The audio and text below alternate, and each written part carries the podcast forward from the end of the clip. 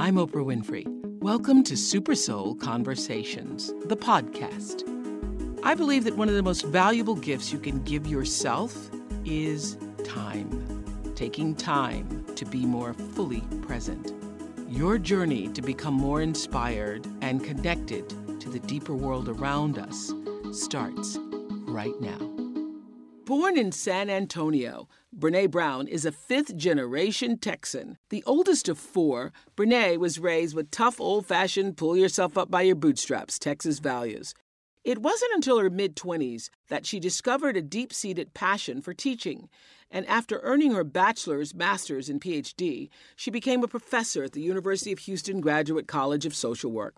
Her research focuses on vulnerability, courage, shame.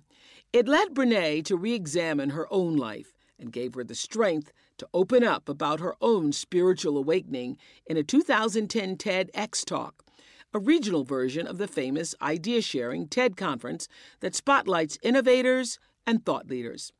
Much to Brene's surprise, sharing her fears resonated with people, not just in that Texas auditorium, but around the world, garnering more than 8 million views on TED.com. Brene's written three books now based on her groundbreaking research. I Thought It Was Just Me, The Gifts of Imperfection, and her New York Times number one bestseller, Daring Greatly. I can't even tell you how long people have been saying you should have Dr. Brene Brown on. You should have Dr. Brene Brown on.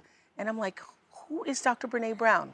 Now, this is so interesting. Your name starts coming up, and I see you in the TED Talk, and then I see you on, I think it was Katie's show. I somebody gives me the book. I'm like, okay, I hear you.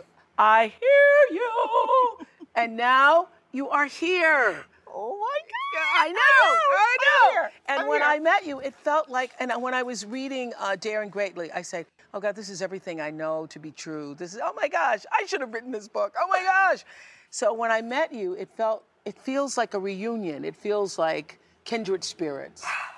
Well, I feel like I've always known you. Yes, Yeah, I feel like I've known you my whole I life. I do. I feel that too. Kindred spirits. So I'm excited about Daring Greatly. Me too. And I, I'm excited about you talking to this audience because you watch Super Soul Oh, I do. You talking to this audience about what it means to dare greatly. This came out of the TED Talk, right? Yeah, it was born of the TED Talk, and it was born of just a dozen years of vulnerability research. Uh-huh. And the title itself was a very personal moment in my life. Yeah, The Theodore Roosevelt quote. Theodore Roosevelt quote. Yes. Would you give us that quote? I will give you the quote. Which is Um, at the beginning of the book. Yeah. Yeah, can I tell you a little bit about what the story is Yes, behind the quote? yeah. I had done TED, and I was everywhere all of a sudden for the first time. Um, I was on CNN.com. I was doing on NPR interviews, and my therapist tells me, "Don't read the comments." My husband says, "Don't read the comments," but I read the comments. Oh no. Right. Oh. So one day I was reading the comments, and I was devastated. I know. I've Um, read comments before. It's just devastating how nasty devastated. people can Yeah. be. Yeah. And they were comments like, of course she's embracing imperfection. If you were Brene Brown, you'd have to. What choice would you have? Oh. Or less research, more Botox. Or Oh. maybe you'll be worthy in 20 pounds. Oh. I mean, these kind, and then they're anonymous, which is yes. such Yeah. Yeah. Yeah. Yeah. chicken crapola. I'm, I'm not going to cuss during my Yeah. thing today. Um, so it's just chicken. So I send Steve to work and I send the kids to school. Your husband, Steve. It's my husband, Steve. And I stay in my pajamas and I sit down on the couch and I watch about 10 hours of Downton Abbey reruns and just numb myself out. I eat some peanut butter. I'm just sad. And when it was Because you read the comments. because I read the comments and I was like, this is not worth it, man. This is, I'm, I'm not doing this anymore. I can't. Were these comments posted on the TED Talk? No, no, they were, that's very curated, which I really appreciate. No, Yeah. these were like anonymous on news websites. Oh, I know. Right. Those are the worst. Like the cesspool of humanity. Yes. right. Yeah. Those are the worst. Right. Yeah. So I'm done with the Downton Abbey, and I'm like, I don't want to go back to my world where all that hurt is. So I get out my laptop and I start Googling, like, well, what was happening in the US during the Downton Abbey period? And Theodore Roosevelt's quote comes up because he, yes. So I read it, and it says, It's not the critic who counts. It's not the man who points out how the strong man stumbles or where the doer of deeds could have done them better. the credit goes to the man who's actually in the arena, mm. whose face is marred with dust and sweat and blood, who strives valiantly, and who errs and fails, and is sometimes victorious. But when he fails, at least he does so daring greatly. And it changed my life that moment. You know how when you hear something and you're ready? Yeah, yeah, yeah. And three things happened to me in that moment. The first was, that is who I want to be. I want to be courageous. I want to be daring. You want to be the man in the arena. I want to be in the arena. Yeah. The second thing is, oh my gosh, this is everything I've ever learned about vulnerability. Yes. It's not winning, it's not losing, it's showing up and being seen. And the third thing, which was really helpful for me, is from that second, that millisecond forward, uh huh. I made a commitment that if you are not in the arena getting your butt kicked on occasion, I'm Yeah. not interested in your feedback. Whoa! I love that. Period. Yeah, yeah. And anonymous comments, you're not in the arena, man. You're not in the arena. Put your name on it, own it. If you got something constructive to say, own it and put it in there. Yeah, say that to me If you person. can't say it in front of me in person Yeah. and in front of my kids, don't say it. And if you can't say it to me in person in front of my kids, duck. Duck. I love Be that. like- I love Yeah. that. So you go and do. How did you get invited to do that TED Talk? Well, you know, the first TED Talk. The TEDx, The, the TEDx. TEDx. Yeah. So it was the first time the curators put together Houston TEDx. They invited me to speak, and it was a complete God thing for me because I said, yes, I'd love to. And I get there, and I don't even remember them saying, hey, we're going to videotape this or anything. And I thought, I'm going to do some major crazy experimenting because this is University of Houston where I teach. Yeah. It feels like home. It's Houstonians, my people. And so I said, I'm going to try being vulnerable and talk about vulnerability. It was a complete experiment. I even told Steve when I left, I was like, this could be a disaster, man. Wow. And then 8 million people would watch it. Eight million people around the world have now Right. watched it. When you did the TED Talk last year, you were talking, oh, 500 people may see it. Right. And then another couple Right. hundred on YouTube. Yeah. Yes. Yeah. And, I, and when I was done with it, I had came home and I had to come home early from the event because I was hosting my daughter's like 10th birthday party. Mm-hmm. And I remember I had the worst vulnerability hangover ever. I was like, I just admitted to like being crazy in front of 500 people, Yes. having a therapist, Breakdown. spiritual, awakening. Yeah. Yes. In 2007, Brene was researching and writing about living wholeheartedly when she realized for the first time she wasn't walking the walk or talking the talk. It hit her hard. Brene calls it a full on breakdown, landing her in intense therapy where she began to recognize it as a spiritual awakening. And that's the story Brene told to the 500 people at TEDx. Like you're not supposed to break down as a human, but as an academic, what do you mean spiritual awakening? Yes, yes, yes, yes. Because it's all about the research. Yeah. And the numbers. Yeah, right. Stats. Right. Yes. Yeah. Intelligence equals Yes. non-believer. Yes. Yes. Yeah. So were you a believer before the breakdown? What kind of believer were you? What was your faith-based uh, practice? Well, I was born and baptized in the Episcopal Church, Mm-hmm. then raised Catholic because I went to Catholic schools in New Orleans. When I went off to school, I guess it was, you know, late, early 80s, was the beginning of there was no line between politics and religion anymore. Mm-hmm.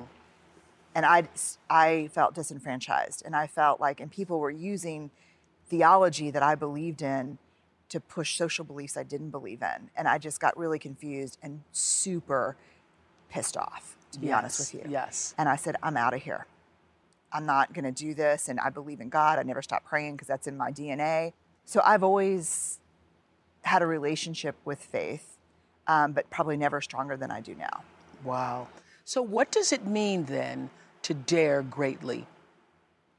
To me, it means the courage to be vulnerable. It means to show up and be seen, to ask for what you need, to talk about how you're feeling, to have the hard conversations. You know, when we asked people in the research, you know, what is vulnerability to you? And let me tell you, I was raised that vulnerability is, is weakness, like most people. Yeah. Yeah. Yeah, like that was that Most was, people think vulnerability is weakness. Right. And you know what? After reading uh, Daring Greatly, what I realized, and, and, and The Gifts of Imperfection, what I realized, first of all, is I live in the space of vulnerability. And that is what has made me so successful, is my vulnerability with the audience. For And. I think that vulnerability is sort of the cornerstone of confidence.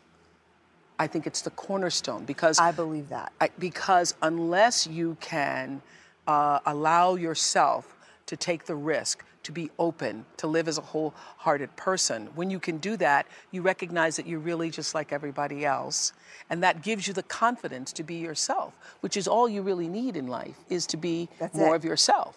And I do believe, you know, coming from vulnerability is weakness, when we ask people, what is vulnerability? And they said things to us like, the first date after my divorce, mm. trying to get pregnant after my third miscarriage, sitting with my wife who has stage four breast cancer, making plans for our young children. You know, the biggest examples that came up from the research was picking up the phone and making a call to someone who's just had a great loss. Oh, yes. You know, and I thought about that in my own life. Like, you know, there's the phone. I walk up to it and I'm like, what am I going to say? What am I going to say? That's what everybody fears. That's going to make it say? better. Yeah. There's yeah, yeah. nothing I can say except I'm here. I'm hurting with you. You're not alone. But you know what? I'll call in an hour. Mm-hmm. And then I come back an hour. I'm like, oh man, it's dinner time. I'm gonna make a casserole. I'm gonna We've make an all done expensive that. casserole. We've all done that. Right. Yeah. And then what happens when an hour turns into a day, turns into a week, and then it's a month later, and you run into that friend at the grocery store? Well, you know what? And you what didn't hap- call. Just to show up. That's all people want. That's It's just To, if, is for you to show up and say, I don't know what to say, but I'm here. I can't fix this, Yeah. but I'll walk through the pain with you. Yeah, yeah, yeah. Absolutely.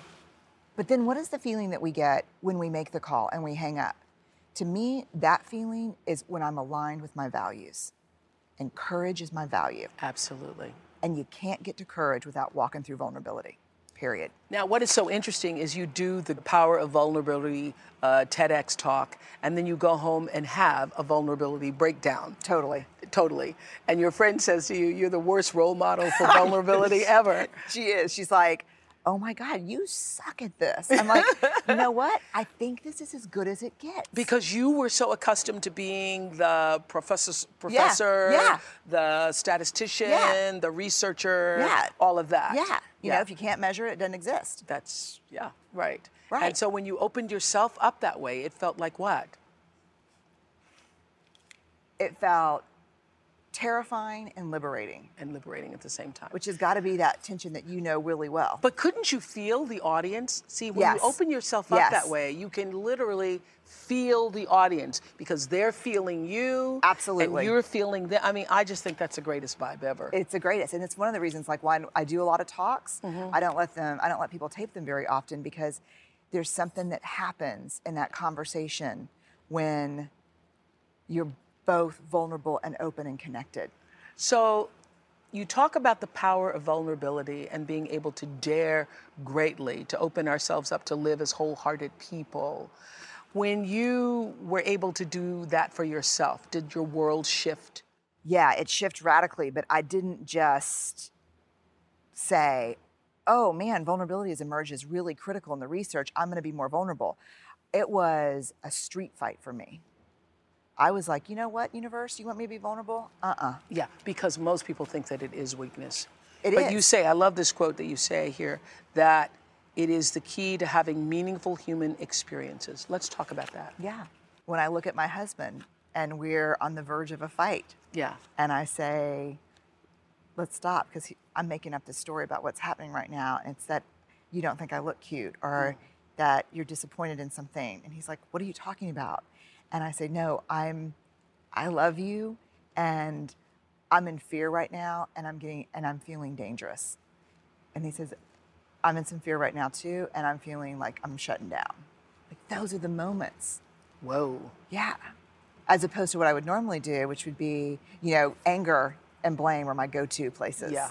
And doesn't vulnerability open the door to having greater intimacy? I think it's the only door. Yeah, I, I would agree with you on that. I think it's the only Yeah, door. there is no intimacy where there isn't no, vulnerability. you would be shocked how many people, when we asked them, what is vulnerability, how many people said, initiating sex with my wife, wow. Yeah, I would be shocked initiating sex with my husband. because they feel like they're going to be turned down, yes. rejected. And it, wasn't, it didn't matter whether they were married for five minutes or 15 years. wow. that you know but how think about this we wake up in the morning we armor up we go mm. out into the world with this hey take no prisoners you're not going to see me you're not going to hurt me we come home and we don't take that armor off mm-hmm. and so then all of a sudden you know when you talk about sex or intimacy you get in bed and all of a sudden you know it's like two people in big honking armor outfits Yeah, yeah. you know and yeah. it's Yeah, it doesn't yeah. work I think that that being open is what allows you the confidence to know that everybody else has also felt the same thing. That That's the there's no emotion that you can have that somebody else hasn't had. Ever. Yeah. Isn't that amazing? Yeah, and that is what carried me through, you know, thousands of interviews. I know that whatever I'm feeling, there's at least 10 other people who are feeling the same thing. Which is vulnerability Yes. and courage, mm-hmm. riding shotgun. Riding shotgun. Yeah, I think that was the biggest learning of the breakdown for me. That in the very same second, I can be brave and scared. brave, and scared. Yeah. You say on page 34 here if we want greater clarity in our purpose or deeper and more meaningful spiritual lives, vulnerability is the path. Can you explain that? Greater courage, greater clarity. So people ask me all the time, you know, they say, I want to go into the arena, but I'm scared. And I, I'm scared to walk through the door. The one thing, you know, can I take a little armor with me? And the one thing I, I have found in my life is the only thing you need when you go in is clarity of values and faith. Clarity of values and faith. Yeah. Explain to me what that means. When a person is clear about their values, clear about what they will and will not do, what they will and will not. the boundaries about what they're going to do and Yeah. Mm-hmm. also that i am in my conviction here you know what this is my this is the article that i wrote and if you think i need to lose weight or you think i suck or you think i'm not pretty enough to be on this thing that's okay but i'm standing in my values Mm-hmm. and for me faith is the organizing principle in my life i'm standing in my faith i'm standing in my values you cannot knock me over Mm-hmm. Mm-hmm. And you know what else it is, I think? I think it's also something that uh, I learned on the Oprah show years ago. I think it was Phil who said it when somebody was wondering whether or not they could go back into a relationship where they had, uh, where there'd been infidelity. Yeah. And he said, Can you trust yourself? You don't have to worry about trusting the other person. If you can trust yourself, that if I am betrayed again, I will be able to love myself enough to make the right decision for myself. So being able to trust yourself is is is key. god Would you not agree? Yeah, it took my breath away a little bit. yeah, no, yeah, no, it did. Yeah, it's that whole idea um, of owning our story and loving ourselves through the process of owning our story is the bravest thing we'll ever do. That's a huge belief I've walked out of this with. I love in the t- in the TEDx talk. I think it was a TEDx talk where you talk about the original definition of courage. Can you share that? Yeah. I love that. I do too. It's from the Latin word cor, meaning heart. Uh-huh. And so the original definition was to share all of yourself, share your whole story with your whole heart. And so an act of courage was an act of storytelling, which I think is true. I think so many of us, you know, I watch Super Soul Sunday and I love when you talk, you know, you talk a lot about the ego. Yes. To me, I call the ego the hustler. He's my mm, he's my yeah. hustler. yeah, that's a good. That's a good term for it. Yeah. Yeah, he's the hustler. And the ego says to me, You have no inherent worth. You got to hustle for it, baby. How fast you going to run? How high you going to jump? Mm-hmm, mm-hmm. How many, you know, how many likes do you have on Facebook? How many comments do you have on that post? That's the hustle. Yeah. And isn't it, we now live in a culture that measures itself, ourselves, by how many likes we get on Facebook. For sure. Yeah, yeah. We are in, I feel like, scarcity culture. Never enough. Never good enough, thin enough, rich enough, safe enough, certain enough. And you know what I think is interesting is I- I wanted to get your thought on this, just because you've also been looking in the faces of people for the last many years, Yes, right? Yeah. I started my research six months before 9 11. Hmm. Obviously, coincidentally. We are afraid. I would say the last 12 years have been marked by a deep fear in our culture. It's like a collective post traumatic response. Like all of a sudden, Oh my God, I just had a big aha. what?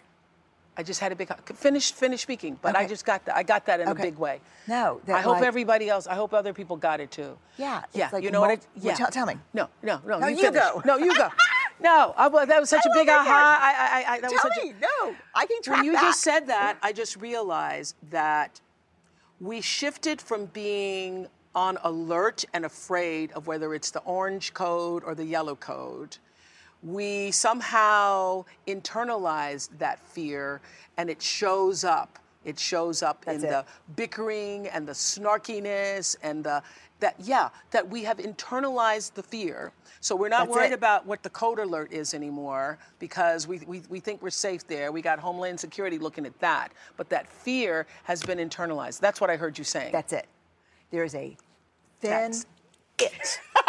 I, I got the high that. five. I got the high five. Yeah. Um, no, I think there's like a thin film of terror wrapped around us.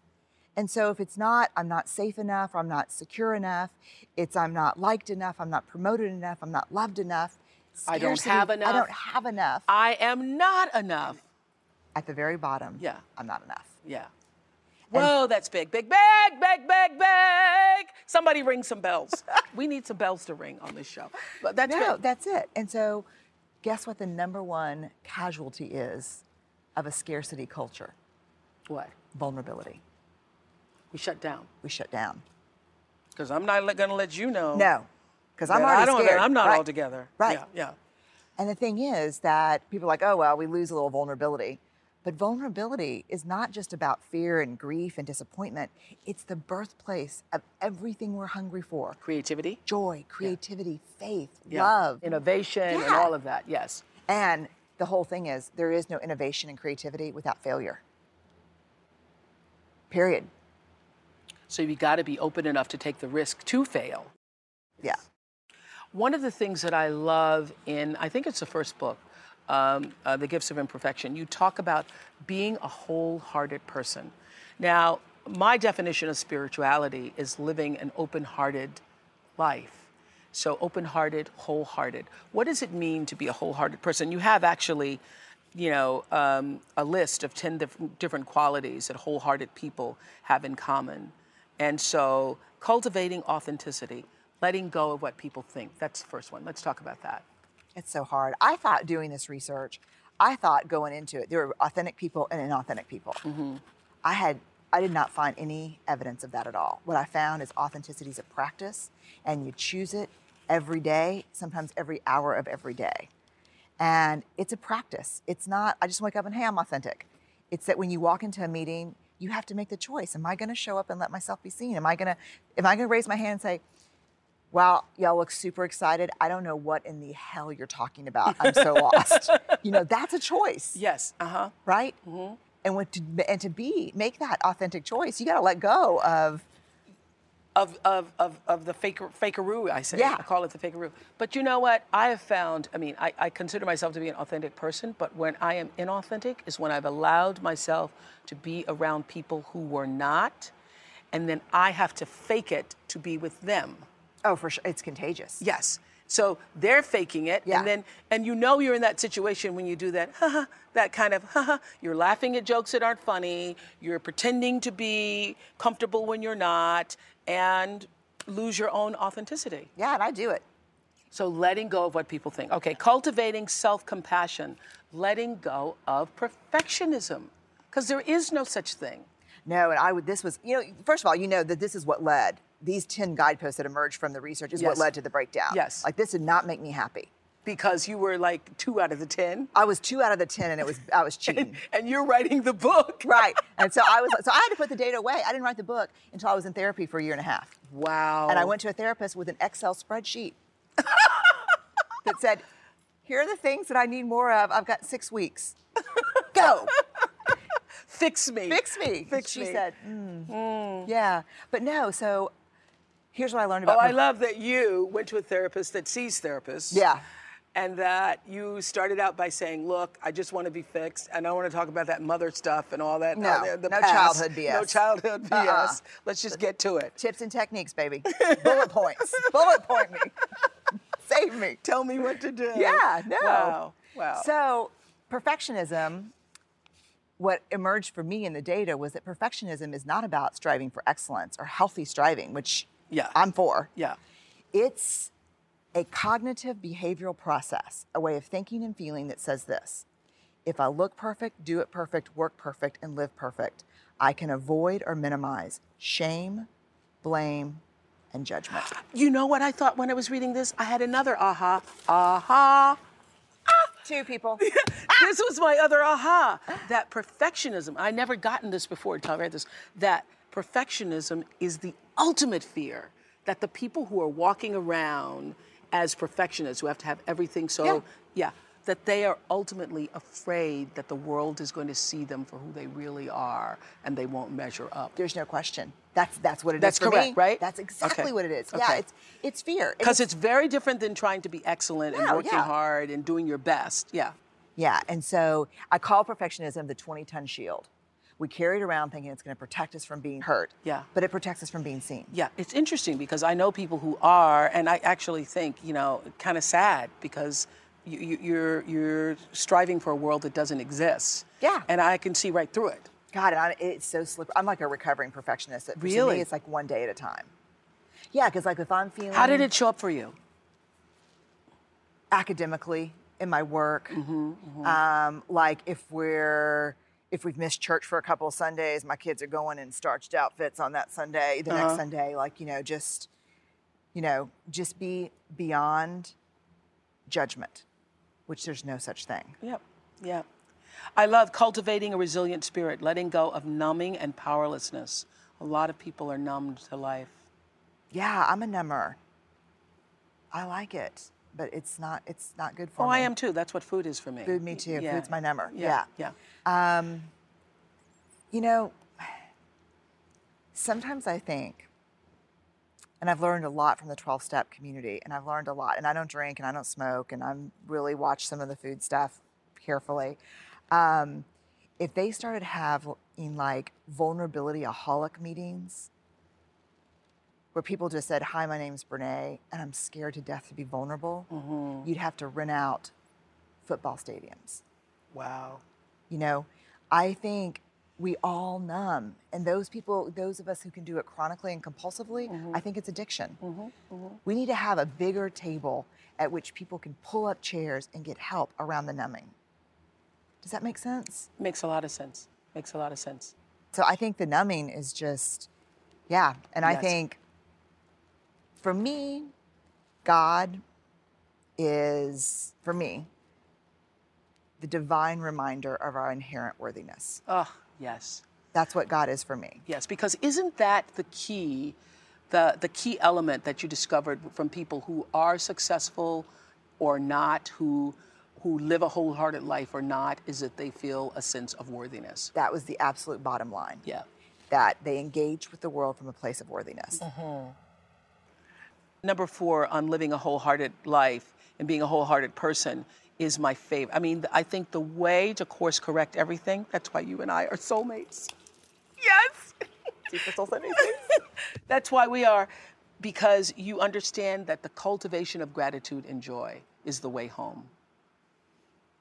Whoa, whoa. And people have to know that it is something, and you say this, it's something, you say this in here, and you say it in the gifts of perfection, that people, you have to work at it. Yeah, I was so off base about this before I did this. I had, you know, oh my God, this is so huge. Like I made a commitment, like mm-hmm. to everybody I know. I said, I will never talk about joy for the rest of my career without talking about gratitude. Because for 12 years of research, Yes. I have never interviewed a single person who talks about the capacity to really experience and soften into joy who does not actively practice gratitude. You are absolutely right about Period. that. See, I have done no research except with my audience for 25 Yeah, years. Yeah, except for the 30 years of yeah, the yeah, research except you've for done. that. Yeah, except for yeah, that but I've done no, obviously, a f- cr- critical research, but I know that is true. As you say that, it just, a part of me, it just resonates. And I know that is true. There is no joy without gratitude. No, and he, you know what's tricky? What? As someone who studies shame and scarcity and fear, I Mm-hmm. will tell you that if you ask me what's the most terrifying, difficult emotion that we experience as Yes, humans, yes. I would say joy. You would say that the most terrifying is joy? No question. Why? You know, I, I often ask parents, I say, uh, you know, I'll have 5,000 parents or something in the audience, and I'll say, raise your hand if you've ever stood over your child while he or she was sleeping and thought to yourself, I love you like I didn't know was possible. Yeah, yeah. And then in that split second, picture something horrific happening to what if child. something happened to you? Yes, yeah. How many of you have ever sat up and said, wow, work's going good, good relationship with my partner, Yeah. Parents seem to be doing okay. Uh-huh. Holy crap. Something What's gonna gonna happen, yes. Right. So what is that? You know what that is? What is that? when we lose our tolerance for vulnerability, Lose our tolerance for vulnerability. Yeah. joy becomes foreboding. I'm not going to feel you. I'm not going to. I'm not going to soften into this moment of joy because, Because I'm scared. I'm scared it's going to be taken away. The other shoe's going to drop. so say that again. When we lose our tolerance for vulnerability, you said in the book, but I didn't get it this deep. Go ahead. When we lose our tolerance Yeah. to be vulnerable, Yes. joy becomes foreboding. And so, what we do in moments of joyfulness is we try to beat vulnerability to the punch. Yesterday, I'm on the plane. I'm Yeah. getting ready to leave. I'm taking pictures and tweeting them out of I'm in the cockpit, Super Soul Sunday, or over a bus, baby. I'm taking pictures. The plane gets down the runway and has to come back because something's wrong. I was like, I knew it. I called Steve. I said, let me just tell you something. I know because I'm fixing to meet Oprah that I'm going to die. and at my funeral, Yeah. you better say she was going to be on Super Soul Sunday. Oh my goodness. And Steve's like, foreboding joy, foreboding joy. Foreboding joy. Right. I interviewed a man who told me my whole life, I never got too excited, too joyful about anything. I just kind of stayed right in the middle. That way, if things didn't work out, I wasn't devastated. And if they did work out, it was a pleasant surprise. Oh my goodness. He's, and so many people said, he said, in his 60s, he was in a car accident. His wife of 40 years was killed. uh huh. Wow. And he said, the second I realized that she was gone, the first thing I thought was, I should have leaned harder into those moments of joy Mm. because that did not protect me from what I feel right now. We're trying to we're trying to dress rehearse tragedy so we Yes. can beat vulnerability to the punch. yes. Yes. Yes. Yes. So you want so you know what happens? This is what the joyful people do. This is what I learned from them.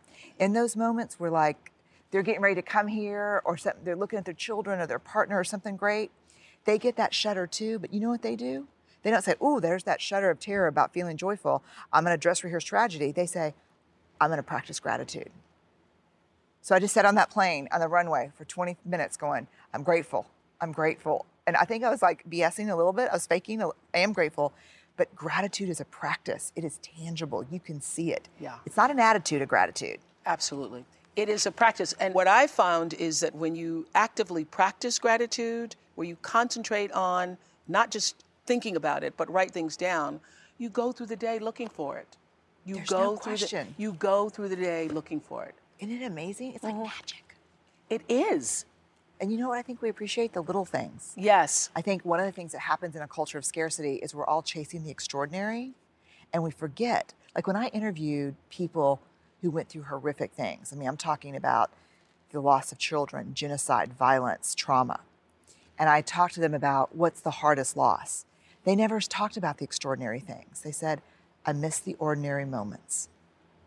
I miss hearing the screen door slam and knowing my husband's home from work. I miss mm-hmm. hearing my kids fighting in the backyard. I miss the way that my wife set the table. And those are the moments that are in front of all of us every day that we could stop and say, God, I'm grateful for this. Mm-hmm. So I'll just mm-hmm. say right now, I'm so grateful for this. Ah, me too. No, I am. I'm Me so too. grateful for it. So number five, cultivating intuition and trusting faith, letting go of the need for certainty. Tell me what that means. Don't you love certainty? Mm. I love it. Gotta love it. Yeah. It's no good for us. And that's where you used to live in that space all Oh the time. Oh my. God, yeah, you can't lock and load, lock, lock and and load, load. lock and load. Yeah. No, I mean, I think I define vulnerability as uncertainty, risk, and emotional exposure. To be human is to be in vulnerability, to be uncertain. And I think what happens, you know, I had a very hard assignment from my therapist. She mm-hmm. said, I said, I, I, I don't, I think I am pretty, I'm vulnerable enough. And I, I'm not sure, you know, I don't, I'm not sure I'm so attached to certainty as you think I am. He said, go home and ask your husband what you, what he thinks you do when you feel uncertain. So I said, Steve. Steve. And then he gave me the look like, does my butt look big and these jeans look like this is a no win right here? And he said, I said, what do I do? And he goes, you are a bull in a china shop. I said, what do you mean? He said, you'll make bad decisions for yourself. You'll forget about what you believe in. You make a beeline for certainty at any cost. Wow. You can't stand the uncertainty of not knowing. Wow. And so I think we're dangerous. And I think that's what happens with faith. Yes. That's exactly what you were talking about in the TEDx talk. Yes. People have to know for sure that this is what God said. Yeah, faith minus vulnerability and mystery is extremism. Oh my gosh. Or worse, politics. Please say that again. Yeah, no, faith, it's equation. This is my equation that I think about. Faith minus vulnerability and mystery equals extremism. Don't call it faith if there's no vulnerability or uncertainty. If you got all the answers, then don't call what you do faith. That is so good. I'm going to end right there. You know what? We're going to end this because you have to come back. I'm ready. This was too good to try I'm to get in one hour. Let's we do could it. not. We have to dare greatly and do another show. That's it. I'll be right here. Okay. I'm Oprah Winfrey, and you've been listening to Super Soul Conversations, the podcast.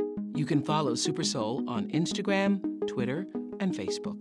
If you haven't yet, go to Apple Podcasts and subscribe, rate, and review this podcast. Join me next week for another Super Soul Conversation. Thank you for listening.